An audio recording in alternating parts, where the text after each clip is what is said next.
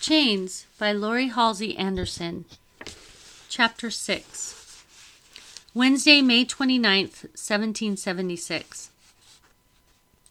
We are told that the subjection of Americans may tend to, to the diminution of our own liberties. How is it that we hear the loudest yelps for liberty among the drivers of Negroes? English author Samuel Johnson in his political pamphlet, Taxation, No Tyranny. Chapter 6 This way, the boy said as the carriage turned the corner. He headed away from the waterfront quick, without looking back. I picked up my skirts and ran after him. Please slow down, I called. He pushed ahead. I tried to follow.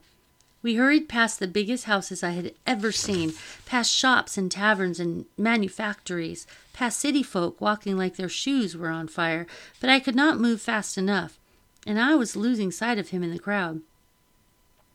You best slow down, I called. Folks about me muttered and frowned. The boy stopped in front of the tavern and waited, his mouth twisted in irritation. I trotted up to him so angry that steam came off the top of my head. You offer to help, then you abandon me. The words spilled out of my mouth. Where are we going? And why did she send me to buy water? Don't people here know about digging wells? He waited for a moment, then said, You ask a lot of questions. You give dull witted answers, I shot back. Country girls are slow moving, vexing creatures, he said. You're the vexatious one, I said, running off, leaving me like that. We stood glaring at each other, him with his arms crossed over his chest, me trying to catch my breath. Inside the tavern, a woman argued with a man about a leaking cask of beer. On the street corner, an army officer yelled orders at four soldiers building a barricade out of logs, large stones, and barrows full of dirt. My heart finally slowed, my brow cooled off, and I wanted to give myself a nasty pinch. Fool! I should have kept my temper. Now he would truly leave, and I would be lost in this horrible place, and there was no telling what Madame Lockton might do to Ruth in my absence. Apologies do not come natural to me, but I had no choice. I'm sorry I spoke so rudely. Hmm, he said. I'm sorry I caused you a fright, Country. Thank you. My name is Isabel, not Country. Apologies again, Miss Country Isabel, he said with a smile. I should have explained it before. We're headed up to white folks, what folks call the tea water pump. Rich people get their water from there 'cause it tastes the best. But first I must deliver message for my master. Stay here. He ducked inside a stationery a stationer's shop briefly and came out carrying a small parcel wrapped in brown paper and two fresh rolls steaming hot with butter oozing from their middles. Follow this way. We walked the length of an alley to a small courtyard.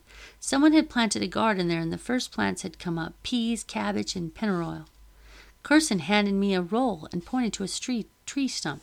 Figured you'd want to set and eat a bit. I have no money, I said. I can't take this. It costs me nothing, he said. The baker's daughter likes the lad who works the press. She brings him extra breads and pies. Go ahead, eat. Half of my roll disappeared in one bite. It was the first decent food I'd had since Jenny's kitchen. Curzon watched me without saying a word. When I licked the butter off my fingers, he gave me his roll.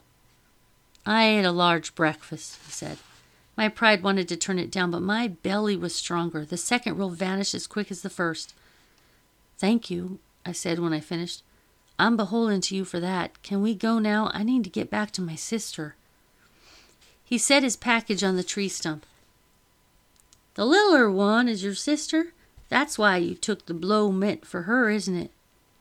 A breeze ran through the courtyard, fluttered the leaves of the young pea plants, and blowing cool across my cheek where Madam struck me. She needs watching over. He nodded. How long have you been with the Locktons? Three days. Curzon listened carefully as I told how Madam and her husband bought us.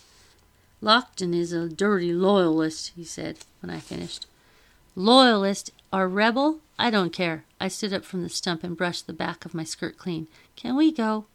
He nodded, picked up his package, and led me out of the alley. You feel beholden to Lockton? Pardon? He's going to feed you and your sister, give you a place to sleep. He can order you sold, beat, or hung. If the mood takes him, that could make a person feel a kind of loyalty. I stopped, considered this. Some day I'll find that lawyer Miss Mary's will, and that'll free us. Until then, we need to eat, work, and stay together. So, yes, I guess I'm loyal to Lockton. The words tasted bitter. Being loyal to the one who owned me gave me prickly thoughts, like burrs trapped in my shift, pressing into my skin with every step. We paused at a corner while a soldier drove a cart filled with barrels down the street. After we crossed, Curzon spoke so quiet I had to lean in to catch his words. Uh, you might be better served if you placed your loyalty with us. Who is us? Uh, my master and those he serves, the rebels, the Congress. We're fighting for freedom from people like Lockton. I'm just fighting for me and Ruth. You can keep your rebellion. How much longer till this pump? He stopped beside a barricade. The brim of his hat cast his face in shadow. You might hear things at the Lockton house. What kinds of things? Useful things, things that might help you get to that lawyer and your freedom. I frowned. I don't like riddles. Talk plain. New York is a ball tossed between the loyalists and patriots. He said, scratching at the scar on his face, Right now the patriots hold it. So, Lockton has returned to hurt our cause. Why don't they arrest him? It's not that simple. Plenty of folks hereabouts haven't decided which side they favor. One day they cheer General Washington. The next day they toast the king. Putting Lockton in jail could turn them against us. He started walking again, nattering on and on about plots and conspiracies and battle plans and secrets. But truth be told, my mind drifted. I cared not a fig for politics nor soldiers. I was worried about my sister, and my cheeks still hurt. Will you help us or not?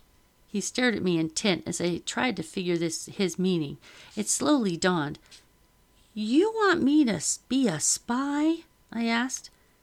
Are you funny in the head? Do you know what they would do to me? Shh, he warned. Keep your voice down. You just have to listen and alert me if you hear anything important. You won't be in any danger. You are a crazy fool. How do you know I won't tell Master Lockton you sought me out? Wouldn't matter if you did. He knows he's under suspicion.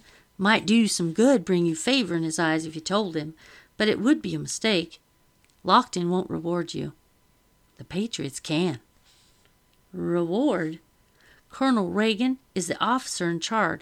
He could send you back to Rhode Island, maybe help you find that lawyer and his papers. I pondered this. Was he lying? Could I trust this strange boy filled with war and secrets? What would Mamma do? I shook my head. It's too dangerous. I'll have enough to do with chores and watching Ruth and keeping out of Madam's way. All you have to do is to listen for talk of the king's troops. See, there you go again, proving you're a fool. They won't say anything in front of me. You're a small black girl, country, he said bitterly. You're a slave, not a person. They'll say things in front of you they won't say in front of the white servants, 'cause you don't count to them. It happens all the time to me. There was truth in his words, hard truth, a hammer striking stone. If you hear something, come to Bellingham's house in the night, across from where your ship docked this morning. I sleep in the shed room. Tap on the window and I'll wake. I touched my cheek. I couldn't. I shouldn't. I can't, I said. I promised Mamma I would take care of Ruth. Now, can we please go? That's the end of chapter six.